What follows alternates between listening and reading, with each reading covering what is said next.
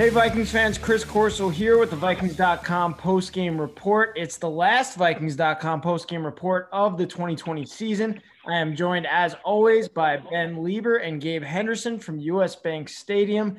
And guys, we're just going to talk this through the last game of the season. The Vikings found a way to win in what was pretty much a shootout between both offenses, a 37 to 35 win over the Lions, a game where Justin Jefferson – absolutely seals the case for rookie of the year, becoming the best rookie wide receiver in receiving yards in history of the NFL. So uh, those are kind of just the summaries of this game, which didn't really mean much for the Vikings as the as they entered the game out of the playoff conversation.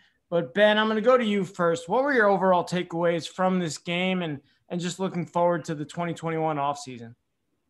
Well, you know, I was impressed by I think the level of of heart and competition by by both our offense and defense. I mean, going into this game, if if Mike Zimmer had decided to sit all of his starters or at least the most important ones as he looks ahead to 2021, I, I wouldn't have been mad at him for that. I'm like, all right, he's he's playing it safe.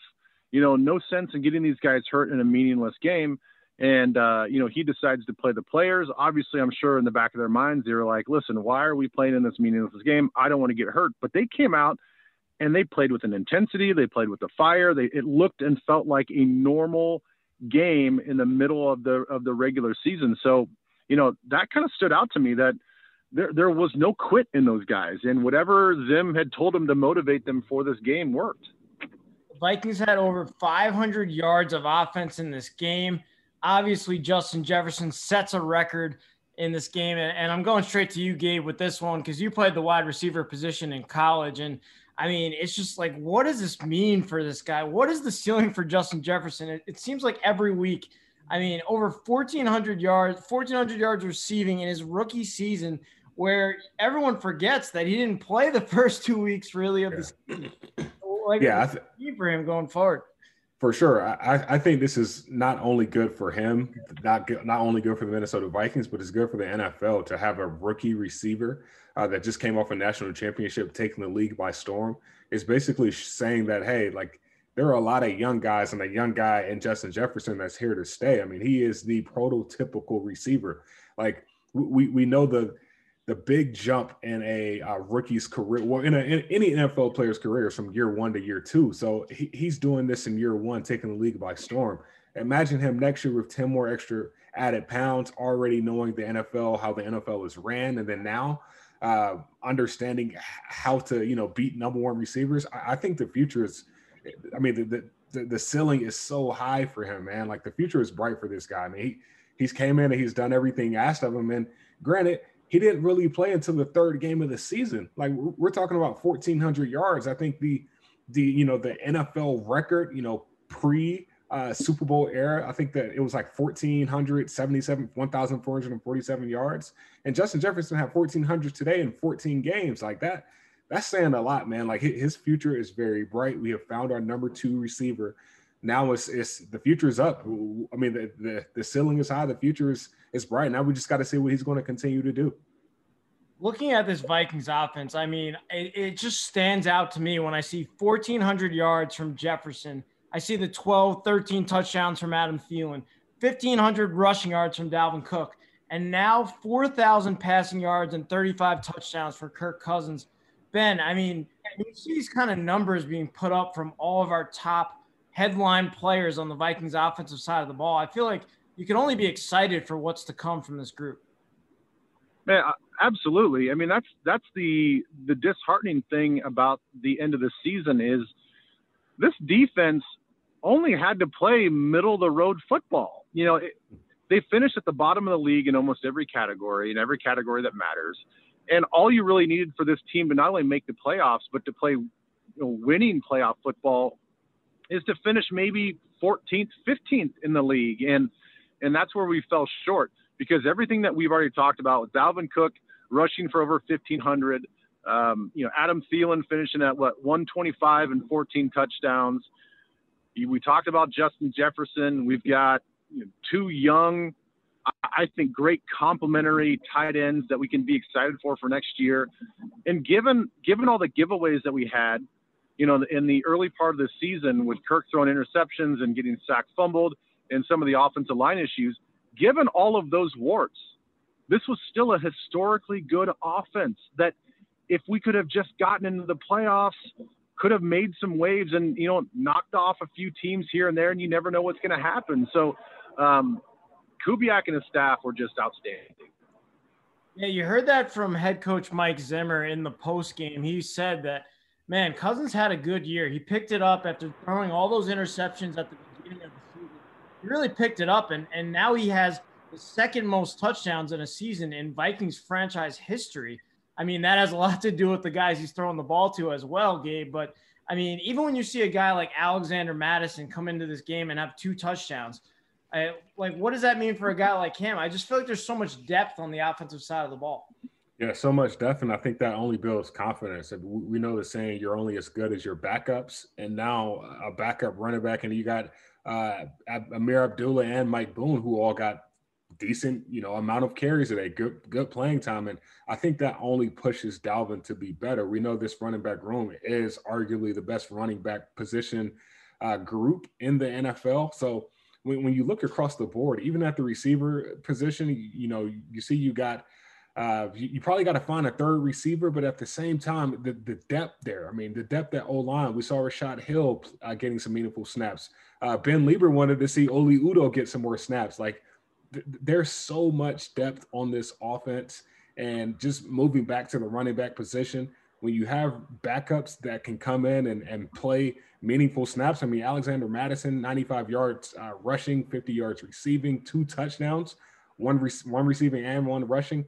I, I think that's only um, good signs pointing forward when you when you think about uh, these starters making strides next year. That's already coming off of a really good uh, offensive performance this year. My last question on the offense, and it's a very serious question for you, Ben. What did you think of Kirk Cousins doing the griddy in the end zone at the end? I, I think I'd prefer his dead arm dance than than trying to bold trying to, statement, Ben. Very bold. Yeah, I I think I'd prefer the dead arm dance. And um, listen, e- even Thielen is pretty terrible at the griddy, and it's they just don't have the fluidity it's so mechanical. They don't have enough pop in their little step. Leave leave Justin and and the guys that are used to doing that to make that dance look sweet. Because other than that, if if it's not those guys, you're just doing a it's a detriment to the to the respect of that dance.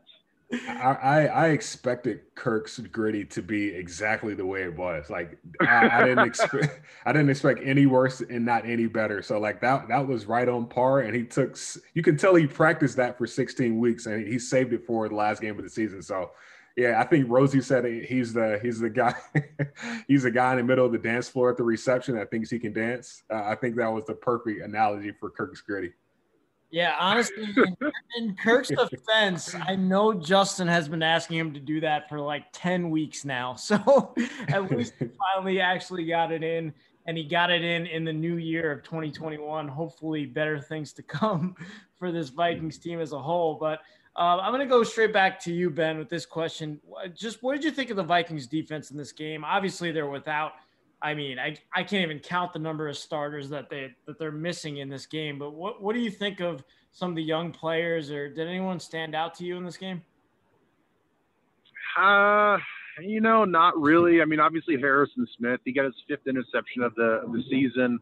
Um, you know, he's had to do so much to get everybody lined up, and there's a lot on his plate. So I'm glad that he's still out there, still making plays. But you know, quite honestly, you know, we we couldn't get after the passer all season long. Uh, Hercules Mata'afa got a sack off of a, a, quarterback spy technique that, yeah, he executed perfectly, but it, it, wasn't as if, you know, we're watching a guy beat an offensive tackle with this unbelievable pass rush move. Um, it just wasn't there. You know, I was I was hoping to see DJ Wonnum produce a little bit more, but you know, he kind of got bogged down. Looked like he got a little bit run down and tired at the end of the game. Uh, our linebackers didn't produce much. And um, and so no, I I think we it was going to be a game of attrition, and and which defense can just hold on long enough to have their offense put some points on the board, and that's kind of the way the game played out. So, no, I don't want to like, I don't want to sugarcoat anything or, or blow smoke up anybody. I mean, the defense didn't play great; they did just enough to win. Matthew Stafford, 20 of 31, 293 yards, three touchdowns, the one interception to Harrison Smith. But man, oh man, Marvin Jones Jr., 180 yards, eight receptions, two touchdowns, Gabe. I mean, what do the Vikings have to do to stop a guy like that? It seems like every game in the past couple weeks, there's been a guy on the other team's offense that just completely decimated our defense. Yeah, and you know, I hate to make excuses here, but you know, having you know guys like Cordrea, I can't think of his last name. We we had you know two or three guys that haven't played all year at, cornerback. Um, you know the, the the post route. I can't. I think it was the first quarter. The post, the, the second touchdown of the game. The post route. Matthew Stafford um, look Anthony Harris off and went back to the went back and threw a post to the boundary to Marvin Jones for a touchdown. And it was just one of those things where you just say, hey, you got Harrison Hand on him, or you got Cord- Cordrea. Man, I can't think of his last name. You got Cordrea out there. Tankersley. Cordrea Tankersley out there, and there you go. You, you just say, man, it, it, it, could be worse. I mean, it could be worse. We, we don't have our starters out there. It, it, it, just wasn't a great game. I think if you had to take any positive away, I think it's just Jeff Gladney uh, in that secondary unit. Uh, in addition to what Ben Leber said with Harrison Smith, like Jeff Gladney, um, we know he's a rookie. We know he's you know played meaningful snaps this year and has got better this year. But at the same time, I, we have found our nickel cornerback for the future. He can do everything you ask from him. He can guard the slot. He can come down and tackle if need be. We saw the the minus, uh, the negative. I think he Adrian Peterson did a stretch play to the left, and uh, Jeff Gladney got a tackle for a loss like that. That's that's saying a lot for a rookie to tackle a Hall of Famer like that. So there, there's a lot of upside. Um, I just think we haven't seen it just yet because a lot of our guys have been injured in the secondary. But we'll, we'll see what this offseason holds for for this secondary and this defense. I'm not gonna lie, guys. This game was really hard to cover from a from a team perspective here. That there hasn't been many games since I started with this team in 2015 where the Vikings have been absolutely out of contention. There's probably maybe you can count them on on a few fingers of one hand. So Ben, just looking forward, that that's what I want to do here. What are the expectations for this Vikings defense going forward? I mean, there's going to be a lot of decisions to be made from a salary cap perspective, that's for sure. But I mean, if you, you think you get a Danielle Hunter and Eric Kendricks, and Michael Pierce, you can go down the list of names that you get back on this Vikings defense, along with all the rookies who got experience this year. So, do you think there's a future with this Vikings defense the way we had the past couple years with with the Mike Zimmer defense and, and how it was built up? Yeah, a hundred percent, and that's that's why I'm already really optimistic about 2021 because we know what we're going to have and what we're capable offensively, but then you look at, at the defense, you get Pierce back, you get Danielle Hunter back. You know that they're going to add some weapons and some guys on the defensive line, whether it's free agency or the draft. And and with Anthony Barr, is he back? Is he not back? I don't know what's going to happen with, with that, but we gained valuable experience in the secondary with our young corners playing. Um, Harrison Smith, I don't see any drop off in his play. And yeah, I, I think that we're, again, we don't have to be the best defense in the league. I think that we're, even if we increase our rankings by, by 10 rankings – this is a playoff caliber team, and, and we can make a deep run with the way the offense is built. So I, I'm really optimistic about what this team looks like and what the defense looks like. That's for sure. And Gabe, what are your, your final thoughts on the Vikings offensive side of the ball? Do you think Kirk Cousins can be the guy who can lead this team to the playoffs next year?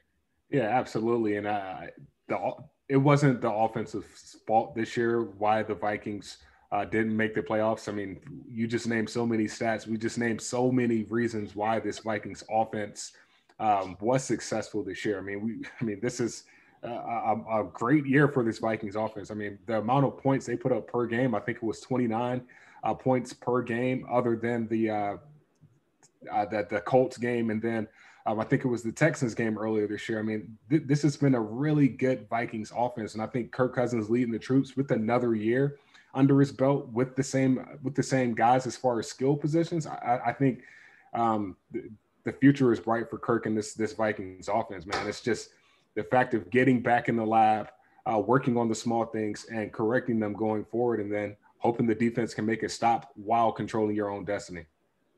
Well, that'll do it for the Vikings season. It's a seven and nine finish. I think I think everybody in the organization is just happy to look forward to the new 2021 year.